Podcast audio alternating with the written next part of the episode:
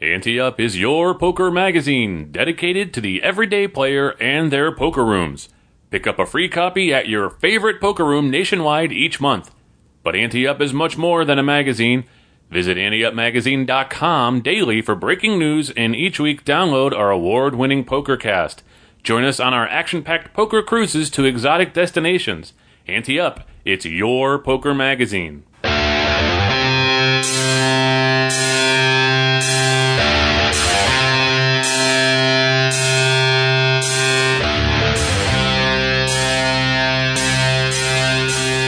From the Ante Up headquarters in Tampa Bay, Florida, it's the Ante Up PokerCast. And now, here are two guys who think they know how to play poker Chris Cosenza and Scott Long. It's June 17th, 2016. You're listening to the best poker cast on the planet. I'm Chris Cosenza. And I'm Scott Long. Hey, buddy, it's our anniversary. Yeah, I don't know. Is it correct to say anniversary of birthday? I was thinking that. I know, that's a good Anniversary is kind of kind of weird. Well, we weren't born. The, the show this might have been, but we weren't really born. born. Yeah, but you know what? It's like two people coming together to do something is like, and then agree to do it. That's kind of like a marriage. So yeah. How, how about happy anniversary to us, but happy birthday to the Ante Up PokerCast? that sounds pretty good. And that's a good compromise we can work with. Yeah, I think you're my common law husband now too. I'm, I'm not sure. Probably have been for a while, right? Isn't that seven years? yeah, that's right. Seven years.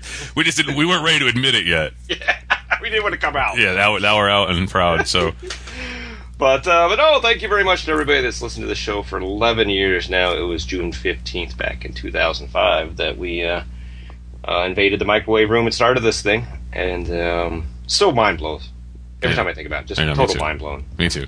Because I, I put something on uh, Poker Radius when it actually was the actual day, and I thought to myself, is it really 11 years? And I always have to go back because I remember, you know, I always think about the boom of poker was 2003, but, you know, we liked poker and played poker, but we didn't actually get together and start playing together and stuff. And I'm like, was it 2004?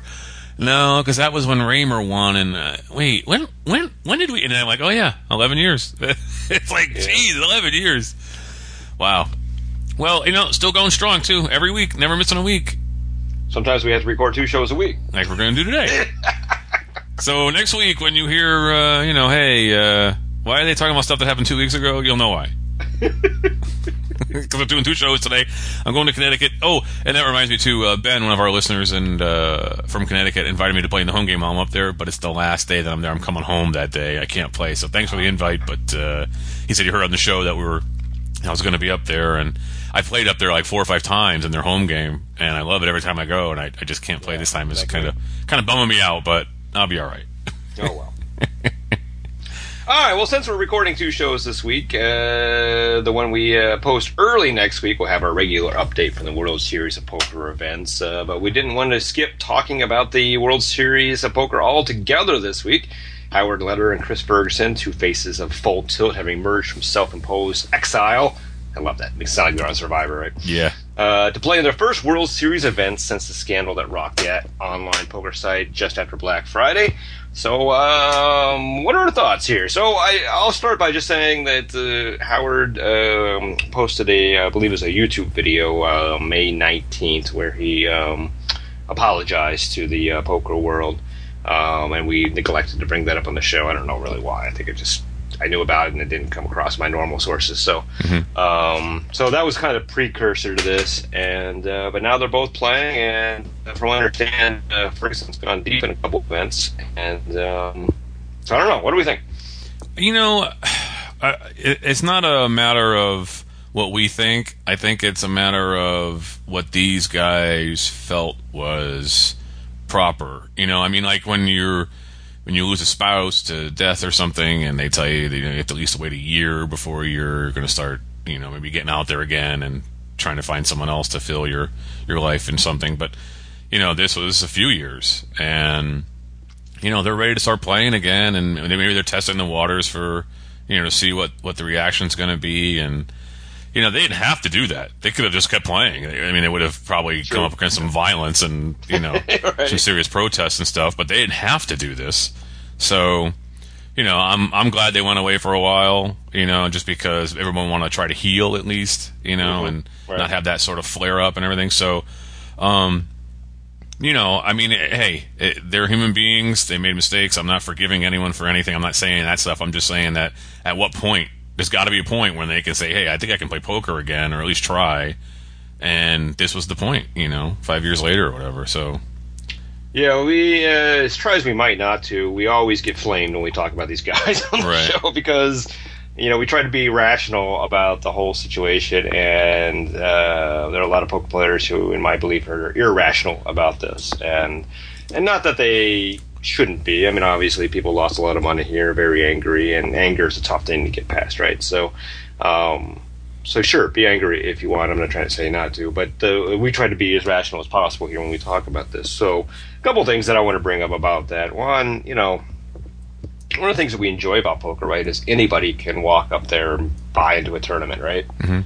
So, you know, I think you're right. I mean, they they could have just kept playing if they wanted to. Um, they chose not to, and I think we are in agreement that was probably smart for the overall poker world that they did take a break.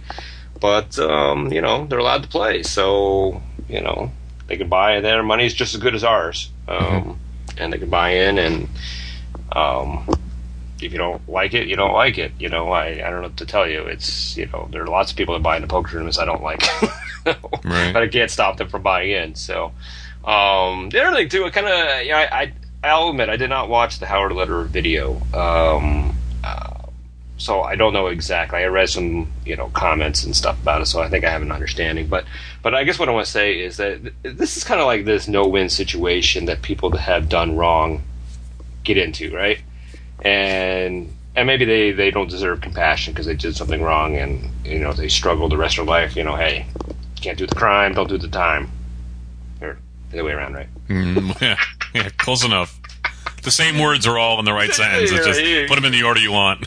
right but um but here's what's interesting to me from you know trying to be the cyborg non-human looking at this from the outside is that hey this guy really should apologize i I can't believe he has an apology he always does all an apology and then when he apologizes it's well it wasn't enough yeah, so it's almost like a no-win situation for folks like this. You know, if you're like the oil company tanker and you run aground and oil kills a bunch of pelicans, and then you go out there and say I'm sorry, then people are like, "Ah, I don't think you really are.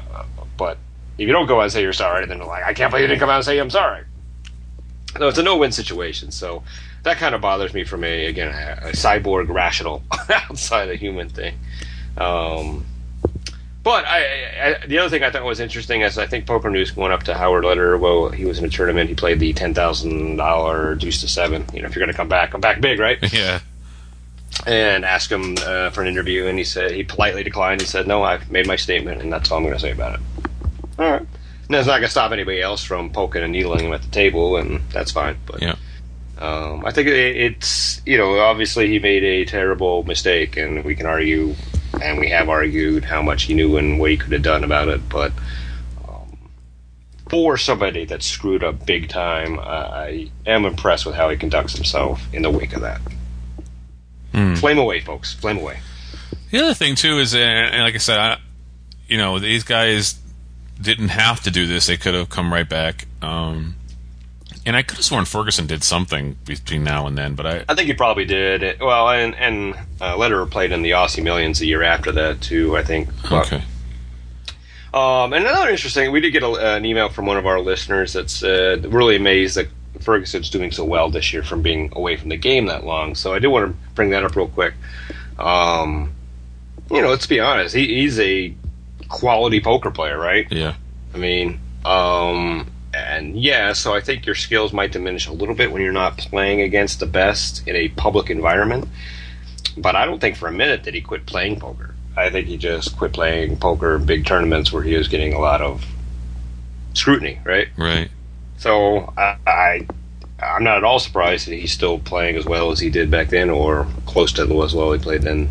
Um, I, I don't think it makes any difference, or doesn't make much difference that he hasn't um, played in these big tournaments Yeah. over the last couple years. So One other thing too that I don't want to get the show too long, but you know, it's weird. You know, when you think about these guys are coming back after five years or whatever it is, and you're saying to yourself, you know, Pete Rose can't come back to baseball, you know, because he's banned for doing something that you know was Yeah. against the rules or whatever. And that's what maybe that's what poker's missing too. You know what I mean? Yeah, I, the World Series can't ban these guys because they weren't the ones that were directly affected by this. Well, they could, I guess. Yeah, but you know what I mean. That that's kind of a weird nightmare, probably. That would yeah, that would be a lawsuit waiting to happen too. But i if poker had this sort of regulation where, you know, you had to get a card, you know, to play poker, you know, and you had to show your card to go into a poker room, or I wonder if that would. that's. Can you imagine how few poker players there'd be left? I know, you know what I'm saying. It's like, but the, uh, but I mean, that's the only way you could look at this and say these guys should not be back yet. They should be some sort of imposed thing on them. I'm like, you can't, you can't do it unless there was some sort of we're all part of the same, you know, like the USGA golf, you know, or something. You can't enter these tournaments unless you're a good standing member in the USGA, or you know, what I mean, unless there was something like that. You can't say to these guys you can't play. You know what I mean? So that's what makes it feel so awkward because you think about Pete Rose, he can't just walk up to you know the Reds and say, "Hey, I want to, you know, I want to be coach again or manager, and I want to be in the Hall of Fame." No, you can't because they control everything, and you're not allowed because you're banned. But you know these guys, they can go play if they want. Look at Russ Hamilton. You know, the whole world knew he was cheating you, and he was playing in in Gulfstream or whatever down down in South Florida. Yeah.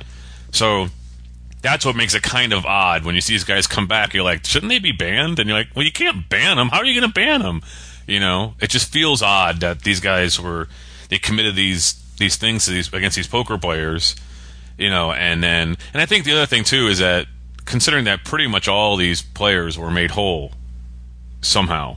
When it was Poker Stars bought them out and paid all that money to do it, and so if they weren't made whole, I think there would have been a big problem. Yeah, that's true. That But now that they're made whole, they're kind of like, hey, you know, what am I bitching for? I got my money. I'm mad at them, and I'll give them crap at the table. But really, I mean, how long these guys have to sit out before we're going to be like, yeah, you can play? So interesting. awesome. All right, well, let's talk about happier things now. okay, good.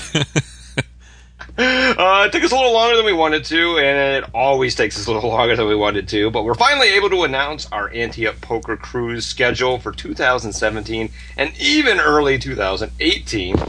And uh, don't forget that we have two more cruises coming up this year still August 26th to Alaska and November 14th from Tampa to the Caribbean. So get details on all those cruises and the seven new ones we're going to tell you about at anteupcruises.com. So that means we have nine cruises coming up right now. You're probably beside yourself as much as you like cruising. I can't believe it. So you probably got a whole new Tommy Bahama shirt that you're going to be wearing. I, I got to go on every one of these cruises. Everyone. well, we all know you're joking, but I'm not. I'm going to be on all of them. So Um, is, it, is it Caribbean or Caribbean? I always forget. it's kind of like Nevada or Nevada. Because it's not like you don't say Caribbean Queen. No, we're di- no. It's it's Caribbean. So I, I always know is it Royal Caribbean or Royal Caribbean? I don't know. Uh, yeah, that's a good question. I Uh, we should have thought about that years ago when we started this. Started the show. See, know, Had that discussion until now. gonna give ourselves a self-imposed. Uh, don't pronounce it this way for five years. All right, so what do you want me to do? Do you want me to just read through all of them when we talk about it, or we want to stop and pause after everyone just to have a quick? Uh, I think we need. I think we need to pause after every one. All right, all right. So let's start with the first one. Uh, March twentieth, two thousand seventeen. Five night cruise from Tampa to the Western Caribbean or Caribbean, however you want to say it. Uh, because of scheduling, we had to move our annual Tampa cruise to the spring, but it's on the same great ship, the Brilliance, and the same great ports, Cozumel and Grand Cayman, just in a different season. If you only knew what we went through to get this cruise, because we have so many people that we're we're close with here that cruise out of Tampa, and we couldn't get the late schedule, and we're like, we got to get a cruise on for Tampa for our our people. I mean, they're our friends, everybody. This is the most popular cruise we have, and we we you wouldn't believe what we went through to get this cruise. So Yeah, I mean, we go through struggles every year trying to get the cruises that we want. Uh, we don't. There's not availability for it, or there's some other kind of issue, and we kind of got used to it, a little numb maybe. But uh, this was above and beyond any struggle we've ever had. And if it wasn't for Tampa and being where we live here, and the fact that we do so well on the Tampa cruise, we wouldn't have fought this hard Yeah. to, to get one. But we literally, this is ended up being the only time, and I think in the entire 2017 that we could have gotten a cruise at Tampa, and we had to uh, move some rocks and boulders to even get that one. Yeah. it's so frustrating. I know. I think a lot of people will see me on Facebook and, and laughing about how tough my life is when I'm on a cruise ship. But this is the part that makes it tough. Yeah, that was This is, brutal. this is the part you don't see. I mean, it was literally dozens and dozens of emails between all of us and our poker room manager and our third party group that helps us book it, and it just it got to be like I, I we almost gave up on it, and we're like we can't give up on Tampa, you know, brutal, brutal uh, situation, but we got it. We're happy, so everyone join us, please, because it was well deserved. Yeah, yeah. If we went through all this effort and there's only like six of you on this ship, uh, we're gonna lose it. Right.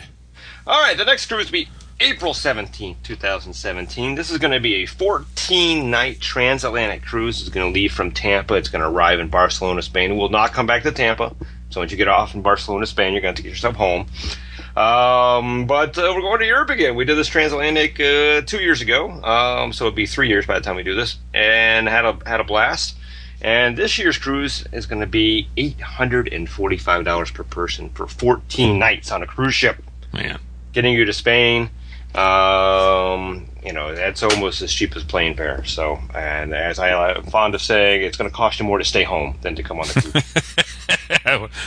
oh man. But definitely want to remind folks, this is a more intimate Ante-Up cruise experience than our normal ones. Uh, obviously, not a lot of people can afford to take 14 nights off of their life, and plus whatever time you're going to spend in Europe once you get over there.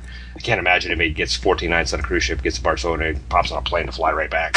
No. So, so the fact that uh, it's it's a big time commitment for folks, we don't get a, a big crowd for it, but we take care of those uh, folks that we do have come on it. So hopefully this one will be a little bit bigger than the last transatlantic, but that one was um, probably one of the most special cruises I've ever had, um, just because of how closely we got to know um, all the passengers. So if you can afford the time, um, this is going to be a very very good cruise. If you can afford the time, we can afford the crime. yes, I love it. we can get a bumper sticker made of it. I'm sure some of our fans already have. Yeah, I'm sure. Um, all right, then June 5th, 2017, four nights from Port Canaveral, that's near Orlando, uh, and it's headed to the Bahamas. So, once again, we're trying a summer cruise for all you teachers and parents who want to bring your children with you. And you'll be 45 minutes from Disney World, so plan to spend a weekend on either or both sides of the cruise at the Orlando theme park to make this a family vacation. And if you don't have kids, uh, it's still come. It's still it's an adult cruise still. Yeah, still an adult cruise, but uh, you can take the kids if you want, and uh, there's plenty for them to do on the ship. You know, people. A lot of people wonder, you know, hey, this is there's gonna be poker and stuff. What are the kids gonna do? Oh man, there's way too much for the kids to do on these cruises. So there's always something, always something. And that's one of the things I added to our website this year I haven't had before was details on the kids programs on each of the ships. So, Yeah. you know, if you've never thought about bringing your kids on a cruise or didn't think it was appropriate to, um, definitely check out our website at anteupcruises.com and learn a little bit more about all the stuff that the kids get to do. But have we already got a um, between this and the transatlantic were the ones I've already got a lot of um, love from folks that I've talked to about. And when I'm going to remind everybody, because when they say, "Oh, thank God you're doing a summer cruise again," and I'm like, "Summer cruises are hard to sell, folks. So if you're excited about it, come, but bring ten more of your friends with you. please." Yeah, That's what makes it easier for us to do them. So, all right. So after that, September seventeenth, two thousand seventeen. This will be a seven-nighter from Galveston, Texas, to the Western Caribbean, and we love sailing out of Texas. The last time we did had a big crowd. It was a lot of fun. Um, so if you're on the West Coast or in the Midwest, this is going to be our most centrally located cruise on the schedule. And the only time that we are going to Roatan, Honduras, which is a fun little port too. So if you're looking to do any of that stuff, um, this is the cruise for you, September 17th. um, that that Texas uh, cruise we did last time was that the same stop, Roatan, or was it a different? Um, yeah, we did Roatan. We also did Belize that time, which I wish we would be doing this time, but it didn't work out. So, um, Belize is fun too, but yeah, Roatan's nice. I just want to make sure that was the same one as before. yeah, same one as last time. Um, and um, I don't think I'm going to mention on any of these, but we are going to Costa Maya twice on the schedule. Uh, we did have a cruise uh, a year or two ago, I think, um, where we were supposed to go there, and then uh, weather canceled it, which is really upsetting to us because Dr. Frank, one of our great contributors, had arranged for us to have lunch with a private Mexican family at their house Man, which would be really interesting, and we were upset that we couldn't make it. But so uh, this year, uh, two of these cruises uh, at least are going to Costa Maya, including this Galveston one. So Uh, I won't be going to Belize, but we're going to be going to Costa Maya. So Yep. this is a place we haven't been. Yep. All right, then December 3rd, 2017, a five night cruise from Miami to Mexico. Um, even we are shocked with how inexpensive the sailing is. You maybe double checked three times. I know. I couldn't believe it. I'm like, okay, something's not right here. Like, you carry the one, Scott? I'm like, I carried all the ones. so it's just three ninety seven per person, and this is a huge Voyager class ship with an ice skating rink and lots of other features that you wouldn't expect on a cruise ship. So everything about this cruise is a phenomenal value. So we're expecting a massive, massive crowd for this one. So Yeah, that that's just a massive. I mean, that price. I mean, I, I still want you to double check it. I want you to go double check it again now because that's just unbelievable. That's unbelievable. If you don't go on that, if you if you say you can't afford a cruise, you're lying. Because that, that ship right there, I mean, you can collect cans if you live in a state that has five cent deposit. and You can get enough to go on this cruise. It's unbelievable. Yeah, and the fact that it's a really, really nice ship too makes it all the all the more amazing. And um, so, um, uh, but definitely check that one out. That that's a huge value. Um, we don't get prices like that anymore. So completely shocked. All right, after that, March 8th, 2018, four nights from Tampa to Cozumel. I had no problem getting a cruise in Tampa in early 2018. Yeah. Um, so, um, and we like this one. This one's interesting too. So if you have a demanding job or personal life that doesn't let you get away for even a week, this four night cruise leaves on a Thursday afternoon, gets back early Monday morning.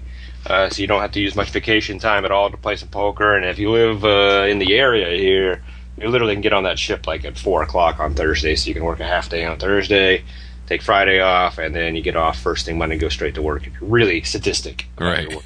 Your work. or if you really have no vacation time, you only have to take like a day and a half. So Well, yeah, you only have to take a day and a half off. So, um, so definitely check that one out. That's going to be interesting. But I wish we could do some more of them like uh, over the weekends like that because we think it's a big market, but just tough to put together. But yeah, that will be it. So, and then finally, the last one we have scheduled now, April thirteenth, twenty eighteen, nine nights from Miami to the Southern Caribbean, and so not only does this cruise have exotic ports not often reached like Aruba and Curacao and Bonaire, but it's nine nights span two weekends, so you won't have to exhaust all your vacation time in order to go on a truly unique poker cruise experience. So, what we love about this one, it leaves on a Thursday and gets back on a Sunday, so you know, obviously you got to take a whole week off and maybe an extra day or two, but um, it's a great value at nine nights. I think it's somewhere like seven sixty or something like that. I yeah, think. yeah. Another one that's less than 100 a day, which is Yeah. It's always Really- it's always the that's basically the benchmark for the pricing of most of these cruises. So when you see for less than that, yeah, jump on it.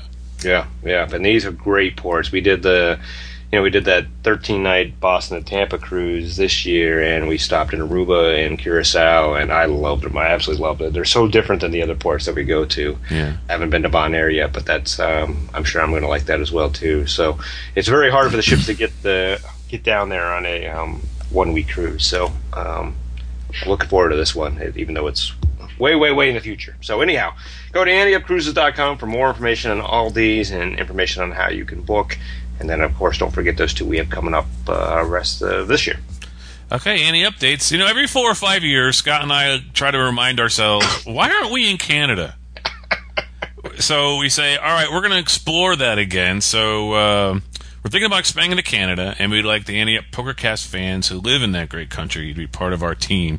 We got so many fans up there already as it is, and we're always having great conversations with them and seeing them and stuff. So we thought, if you're interested in writing for us or selling advertising or helping in any way, please email us at podcast at anteupmagazine.com and we'll see how it goes.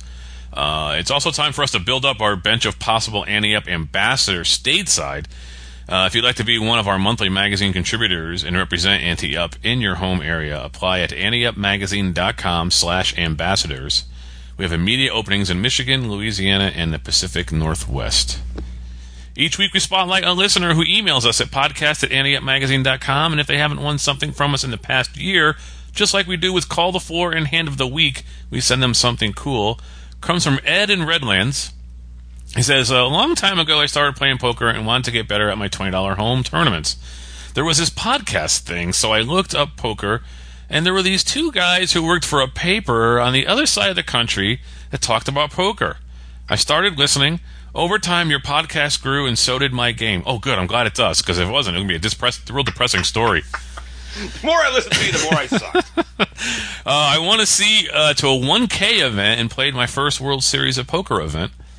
A year or so later, I won a $1,500 seat and had my first min cash. A year after that, I won a $1,500 seat and ended day one as the chip leader, flaming out just short of the final table. This year will be the first time I play more than one event at the WSOP. I won four seats and will be playing five events, the last of which will be my first time in the main event.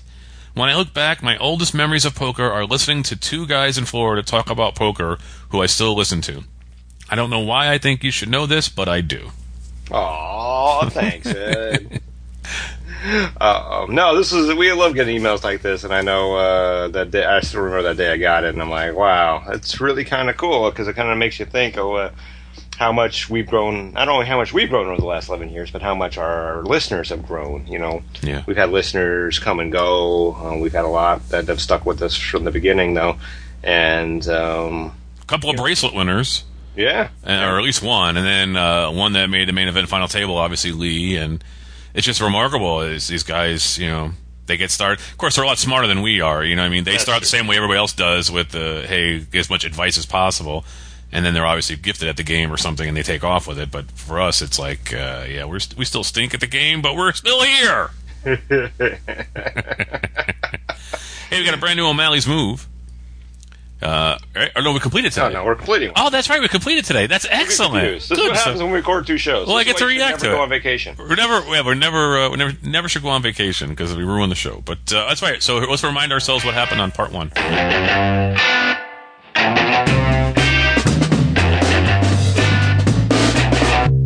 Hello, and welcome to another O'Malley's Move. I am Malcolm O'Malley. This week we are seated in a loose $2 $5 no limit hold'em casino cash game. At this table, we've got lots of players wanting to see flops and very few raises pre-flop. We've bought in for 300 and currently sit with 450 after about 4 hours of play. We open the table and have only lost two of the originals. The action is nine-handed. The small blind posts, we post the big blind, and the action goes under the gun calls, plus one calls, MP and MP1 fold, hijack, cutoff, and button call. Small blind completes, and we are in the big blind with the 10 of diamonds, trey of diamonds. Yeah, not a super good hand, but we can check, so we do.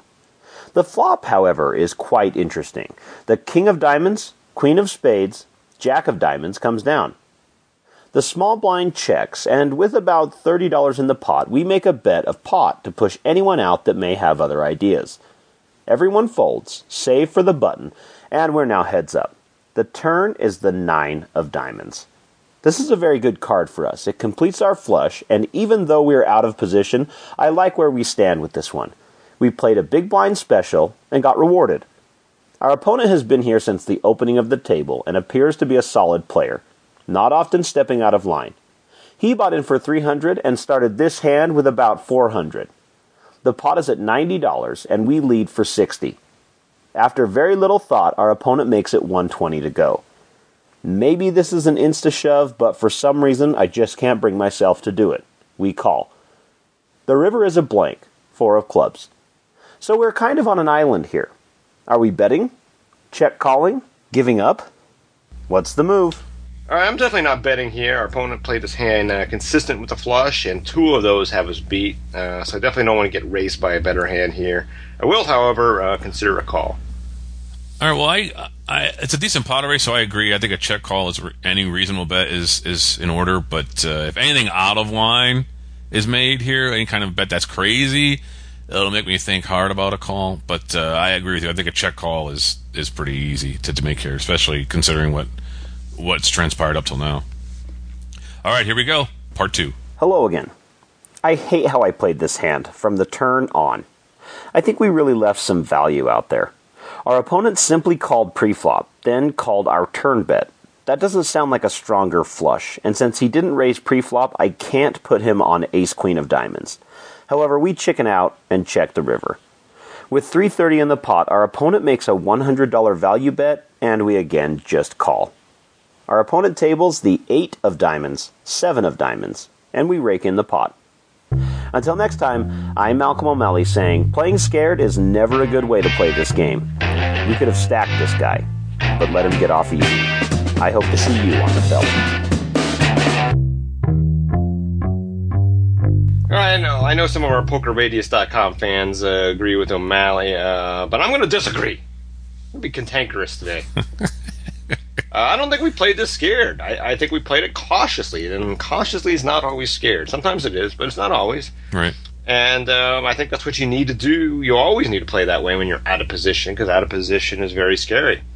Um, did we lose value? Uh, maybe, maybe. Um, but I don't think we blatantly lost value. I don't I think it's slam dunk that we lost value here. Right.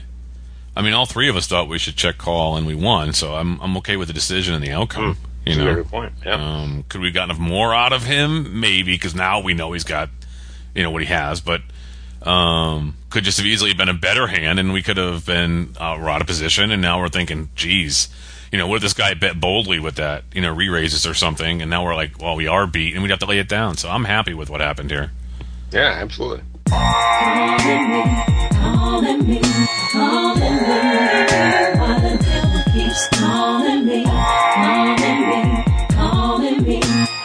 Hi, this is Greg Raymer, better known as the Fossil Man, and you are listening to Ante Up.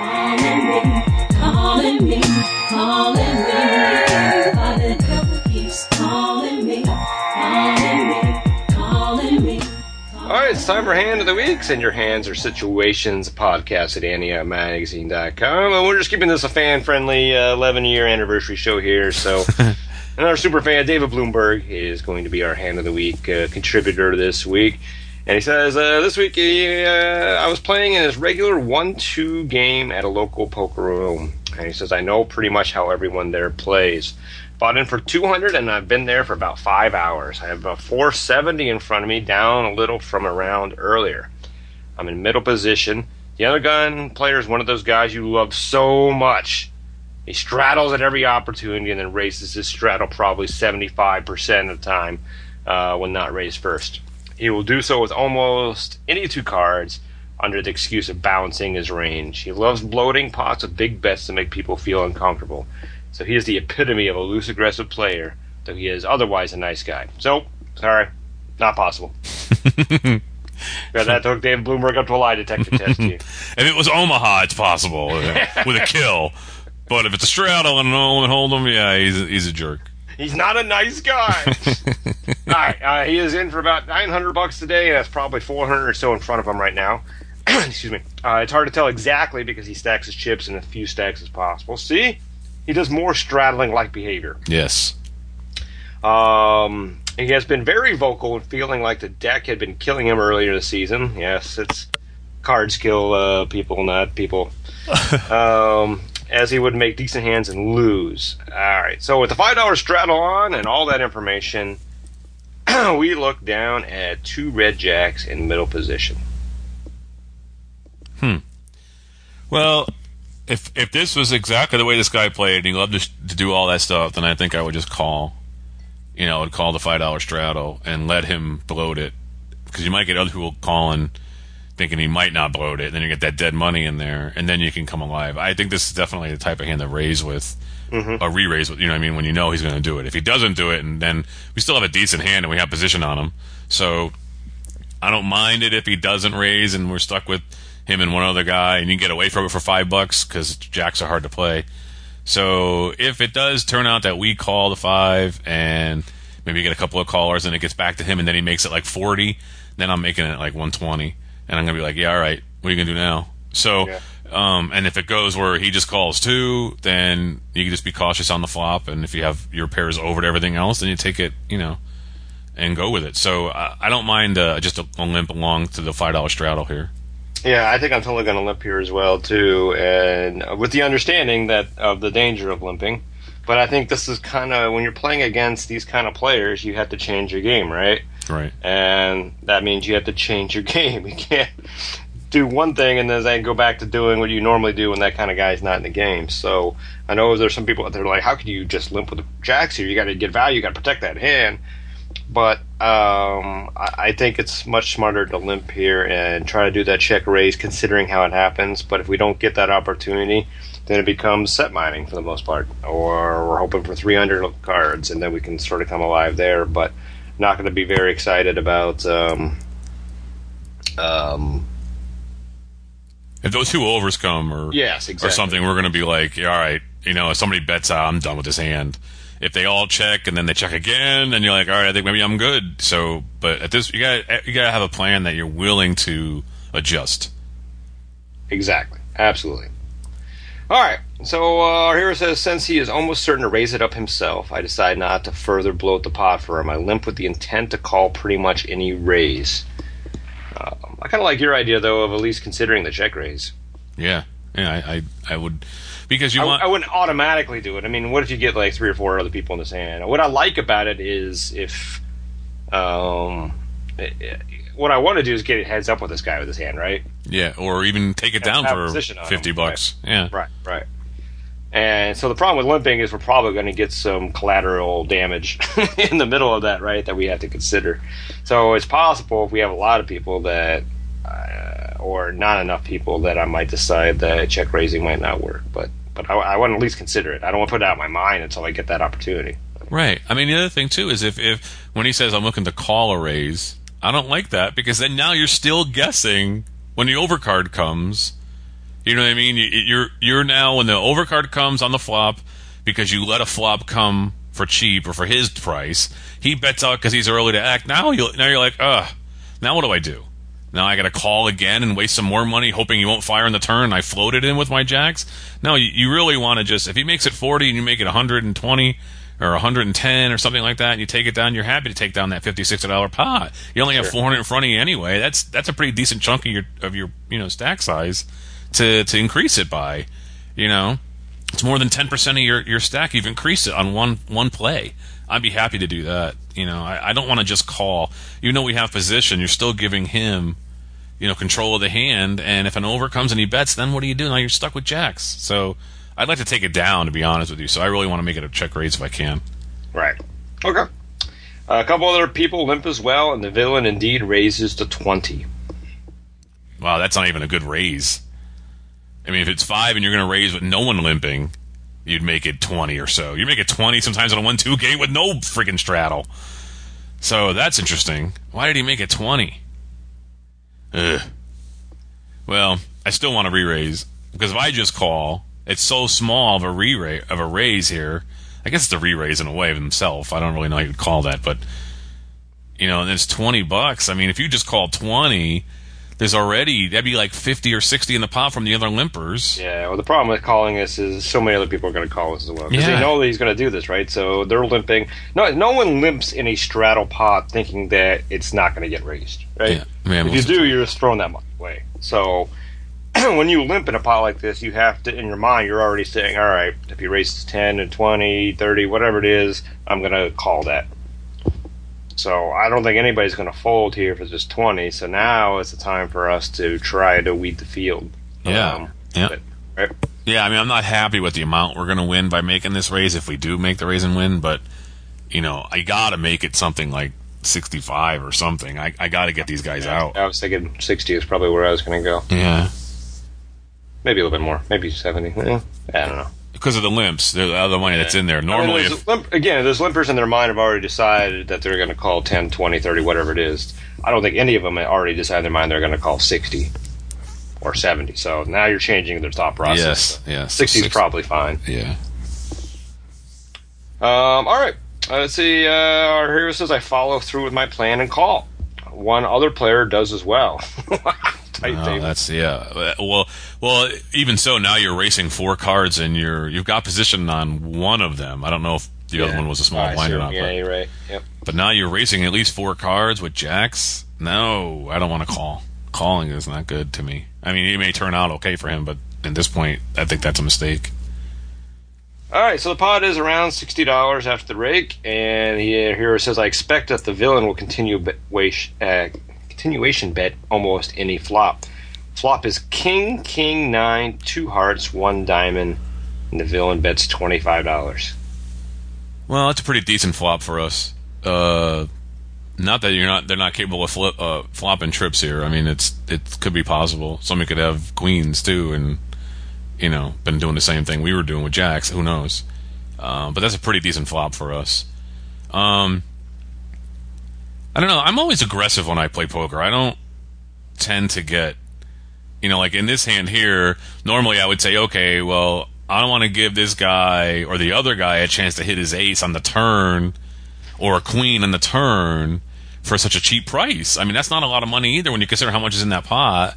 He didn't even bet half the pot. Right. So I feel like he's either reeling us in or he's just testing the waters. You know, it's a very Either way, I'd like to find out right now. Exactly. I want to find out now while it's still affordable. So again, we're going to make it a raise, maybe seventy or so, Yep. which we should have done pre-flop. Right. So we're essentially taking the money that we should have done then, which would have got about the same result, right? And Yeah. now betting it now. So I mean, there's no big problem in that. And then we'll find out. So king, king nine, two hearts and a diamond. Yep. Okay. All right, here says I was expecting a bet, so this doesn't surprise me. Uh, he could still have literally any two cards here, so I will make me good. Uh, I call to see if he keeps barreling. The other player folds, so it's heads up. Well, at least he got the other guy out, but wow. I mean, we're just we're not controlling this hand at all. Yeah. Which is an interesting way. I think a lot of people kind of this is how they how they play against these players, right? Is to become passive and then let them hang themselves. And I used to play that way all the time. And then what I found out is that these players always end up getting that stupid flush at the end. Yeah. know, they would have been hung on the flop, they would have been hung on the turn, and then we let them catch up on the river uh, by trying to let them hang themselves. So I'm always more uh, cautious about that now than I used to be. And we can't forget hands like Queen Jack and Jack Ten. Even though we have two jacks, there's still a possibility they have a hand hearts. like that. I mean, yeah, two all kinds of stuff that could come here. Yeah. Um, and we're already in a difficult spot because I mean, you could have a king, right? So it's already difficult now. This hand can get way more difficult on these last two cards. Yeah, if a Queen of Hearts comes on the turn, or you know, what I mean, you might as well just throw the hand away.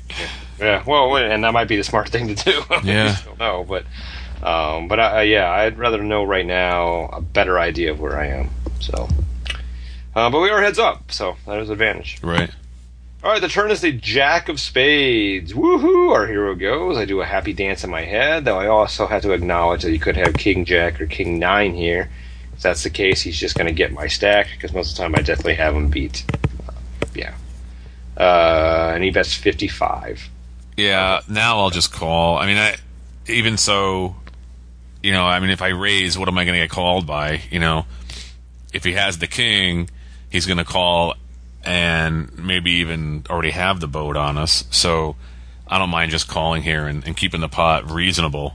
And then on the river, you know, maybe then when I think he, you know, if he checks the river or something, you know, it might look like if a heart comes, it might look like we were going for the flush and he checks or whatever. But if it doesn't come and then he bets, you know, then it might be he was going for the heart draw. So, you know, who knows? I, I think I'm gonna I'm just gonna call though and see what happens on the river. That's a big enough bet that I'll just call. Yeah, I absolutely want to call now here. Especially if I was playing it the way we just described it, where we're wanting this guy to hang himself. All right, now now he's hung himself. Right, he still has a chance to catch up to us if it's with a couple hands. But I would rather now just smooth call here, let him hit his flush that we were worried about just a street earlier, and then get a stack now. And I'd really like to take the risk that if he has a king with no kicker right now, that he catches up with us on the river. I think it's a small price, small fear to have for a bigger payout if we let them catch up in other ways. Or Yeah, I just if if we're going back a step, I wonder, you know, if he had a king, would he have bet? If he had king nine,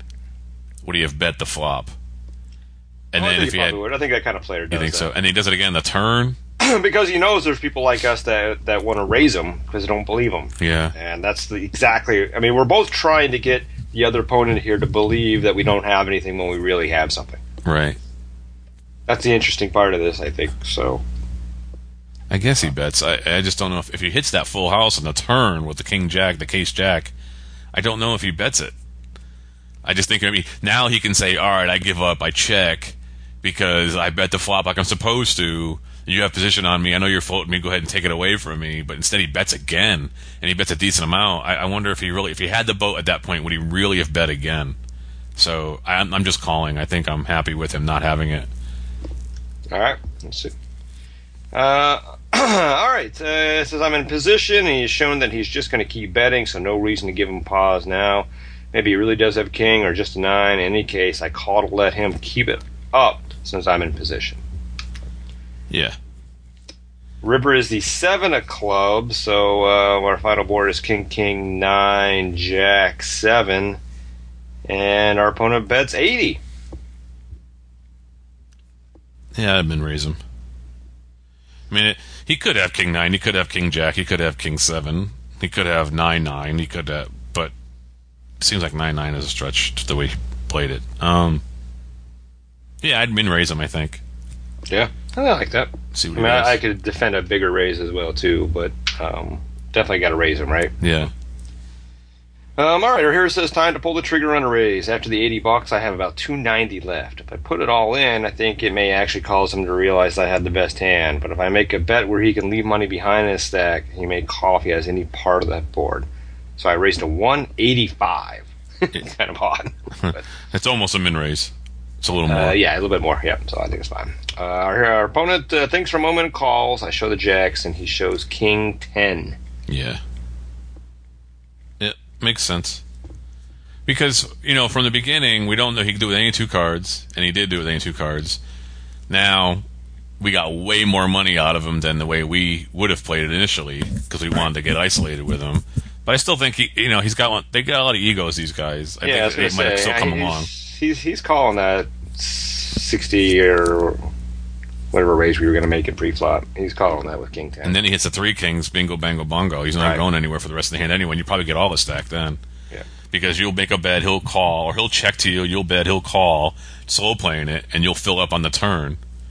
well, he could also, um, I don't know. I'm trying to think of whether he would play it differently if we raised, we called, and then hit it. Now, now I think maybe he's trying to tra- uh, trap us. So Yeah, so I don't think he'd bet into us, right? Kings, right? So it's possible that he would have lured us into betting, and then raised us, and we would have had a fold, right?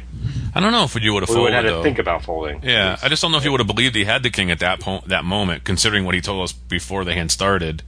He might have said he might have just been trying to check raise us, and because he's crazy and gets bored and wants to raise the hand, and I feel like maybe that uh, he would check, let us bet, he call, and then come alive on the turn, and then at that point we're like, great, because we got the boat, and then you know, what I mean, I think I think you get all his chips if we played it the original way. I think we get all his chips, or whatever we Possible. dou- we double through. Yeah. But either way, Either I, yeah. he, he he got he got. I thought he got lucky here. I thought it turned out well because he doesn't hit that jack. I think he doesn't believe him the rest of the way, and he loses the three kings. Well, it's interesting you say luck because uh, we have a little uh, discussion here from David, and he says um, the villain proceeds to get mad and start asking questions because he says my play made no sense. Why didn't I raise pre-flop? Why did I call the flop? There's certainly no reason to tell him that I know how he plays, so I just told him I got lucky. Yeah, But of course, the actual answers are I didn't raise pre-flop because I knew he would. I called him a flop because he's always continuation betting there with any two cards, and I thought I might might as well have the best hand at the time. Was the turn lucky? Obviously, but there's a lot of time in that same situation where I'm ahead the whole way. yeah. And no, he's this is part of the right. reason I don't like the straddlers. Go, oh, how can you play that way? You're playing. Uh, No, you're playing oddly, in my opinion. So I have the right to play oddly, in your opinion, right? Yeah, you have to. It's just that's the thing is he he did get lucky on the turn, and if he didn't get lucky, he would have still lost probably the same amount of money because it, it came unders after that. So he's still thinking his jacks are good given the way this guy plays. He didn't really put him on the king, and then at the end he just min raised him barely because he thought, eh, the only way this guy's going to call me is if it's minimal and he has the king. But I don't. If you were convinced he had the king, you would have bet more. So you were lucky to get it. Really, at the end, you're lucky to get that money, and and uh, it was good. It was good. You got a lot of money out of it. It's just kind of scary to play it that way. I mean, King Ten could have very easily been King Nine. Yeah, You absolutely. know, it's the same two cards basically. So, um, but hey, more power to you, and you won some money. Usually, they ended in celebrate. loss. That's what I like about when they win, ended in a win. Exactly. I'm always going to celebrate when one of our fans takes down a straddler. All right, don't forget to come on one of our cruises. Uh, we're gonna have a lot of fun on a lot of these, a lot of different ports. And uh, I heard about Bonaire too. Is I have family members who've been there, and they'd said it's just absolutely beautiful. They they go for like a month at a time to Bonaire, so really looking forward to that one. I'm Chris Cosenza. And I'm Scott Long. We'll see you at the tables. Ante-Up is a production of AnteUpMagazine.com. Contact the show at podcast at anteupmagazine.com or call our hotline at 206 338 6344. If you'd like to advertise, send an email to advertising at anteupmagazine.com or call 727 331 4335. Some music used in this episode comes courtesy of the PodSafe Music Network.